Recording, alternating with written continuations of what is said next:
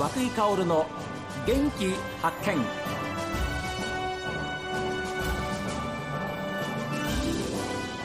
おはようございます。和久井薫です。和久井薫の元気発見。一日の始まりは私が発見した北海道の元気な人と出会っていただきます。今週はボールパーク推進室長として北広島市にファイターズを誘致しボールパークを完成させた北広島市役所の川村弘樹さんにお話を伺っています。公立高校が甲子園というのは北海道は半世紀ぐらいなかったん我々の時はだからその前が札幌一中時代って今の札幌南高校ですよね。一中時代に行ってから行って以来の公立高校の甲子園。だでしたね。結果的に。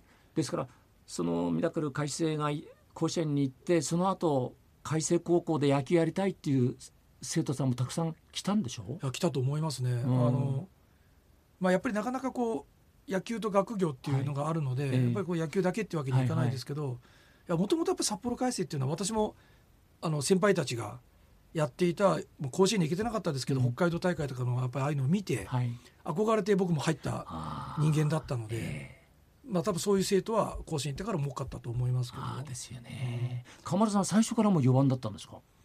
あのうちのチームはあの一番打てないのが4番に入るという あの監督の監督の面白い方針があってですね。あの監督。あの本当本当はっきり言うんですよ。え打てないのを4番に置く。ただし打ってほしい時に打ってくれるやつを4番に置くって言ってくれたんで。なるほど。からもう10打数1安打だろうが20打数1安打でもよくてこここという時に。こっていう時だけであとだからいつも打つのは1番3番5番に一番いいバットをはっきり言う人だったので。ある意味気楽でしょ僕あーだから監督はやっぱり絶対河村弘樹さんは4番を外さなかったってことですよね。だこの勝ち方全道大会見ても1番の河村隆の出塁率が7割から8割ぐらいいってたので当時。はあはあ1番のバッターが。えで2番バッターはバントの数がうん。甲子園の中でもダントツに多かったんです。結局1番の出塁率が圧倒的に多かったんで、もうバントで送る、まあ、バント必ず成功したんで、はいはいはいでランナー二塁じゃないですか、うん。で3番の今 JR 北海道の監督の南っていうのは、はいあれが打つんですよ。えで1点入るじゃないですか、うん。で僕で1回ワンクッション入れてででまた5番で打つ。みたいな形の繰り返しだったんですよ。なんですけどやっぱりここっていう時のはやっぱり打たせてもらったみたいな形でしたね。なんかチーム内ではキングっていうふうに呼ばれていたそうですけど。いやそうですそうです。あの唯一ホームラン打ったのが僕だったのでホームラン打てたの。ああそうか、はい。でもこのことが河村少年というか河村弘樹さんにその後の人生のやっぱり大きな影響になったんじゃないのかなっていうふうにその推進室長あを含めてね、ええ。というふうに僕は思うんですけれどもご自分ではいかがですか？やっぱり。やっぱり野球っていうものに関しては、やっぱり私はなんかこうすごく縁があるんだなと思っています、はい。アマチュアのプロでもですね。でやっぱりこの、まあ、チームの中の動き方とか、はい。まとめ方、まあ、それがやっぱりこう今、まあ、こういうプロジェクトをやらせてもらうにも、まあ、そういうのちょっと財産になったのかもしれませんね。すごいですよね。今53歳はい53でいらっしゃいますか？ですからあの大事な命を受けたボールパーク推進室長というのは40代じゃあそうです。ですよね。45、6ぐらいですかね。ですからそこでその責任のある仕事が任されるってことは本当に素晴らしい、えーまああの川村さんの存在であるわけですけれども。さて川村さん。はい、現在は経済部長でいらっしゃるそうです。4月から、はい、ですね。はい街づくりこれからどうしていくかっていうふうなこともうんはい、考えていくわけですけれども、はい。その辺はどんなふうに考えていらっしゃいますか、この4月からボールパークも経済部に移したんですよね。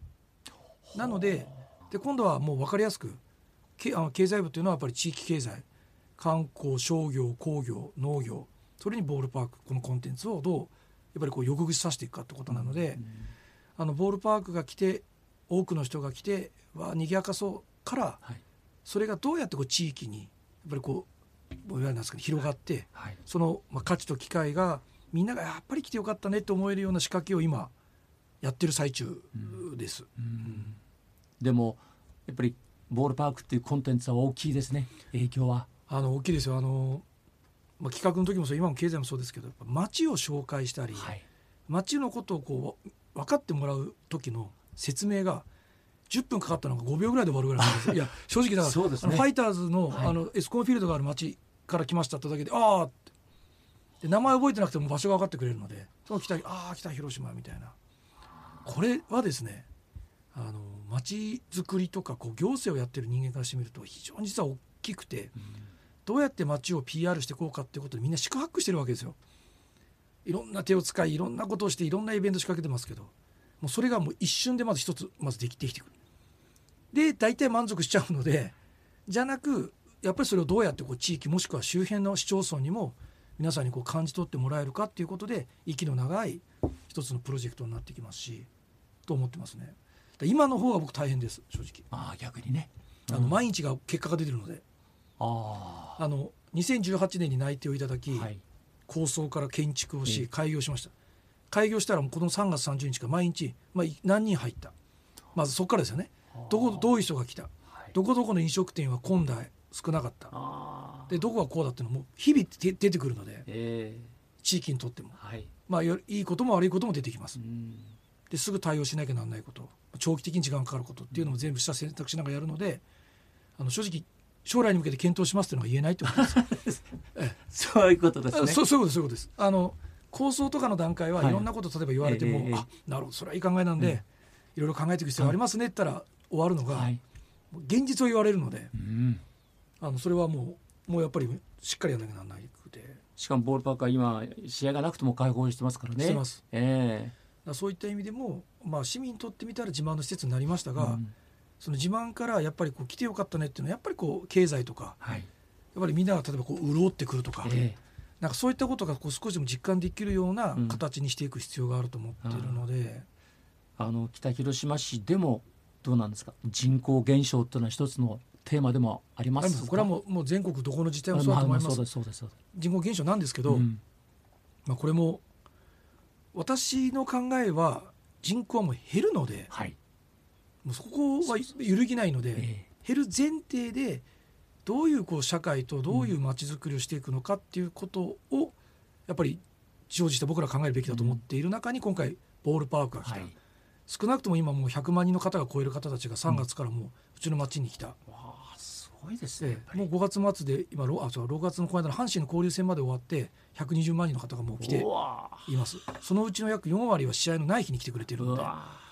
でそういう人たちが来た人たちが取って見てぱり関係人口とか交流人口、え定住は少なくても町に落とすお金が出てくるとそれは町づくりに生かしていけるっていうその人口の中の種類を考えていくと、えはい。結構物事いろいろ冷静に考えられるんですけど、あのやっぱり人口減少だから人を増やせってだけのその直結になっちゃうと子供の数を増やすなんて難しいし、はい。じゃあ外から人を取ってくるとそれは取り合いになってくるだけなので、なんていうことを考えながらやってますよ。いや今週は本当に貴重なお話をありがとうございましたとんでもないですありがとうございます。カラオケのお箱があの鐘を鳴らすのはあなた どっからすごいですねその情報。はいというふうに聞きました文字通りまさしくですね先頭に立って大きな鐘そして希望を叶える鐘を鳴らしていただいたんじゃないかと思いますまあそういただけると光栄です。涌井さんに言っていただけるなんていやあの光栄です。本当にそう思いますね私たちも一生懸命応援させていただきありますがとうございます。はい、あのなんかもう北海道の宝として、はいあのなんか北広島がっていうよりも、なんか北海道の道民の宝として、なんかあそこに足を運んで、いろんな意味でこう知った激励いただければなと思っております。え川村弘樹さんにお話を伺いましたありがとうございましたありがとうございました。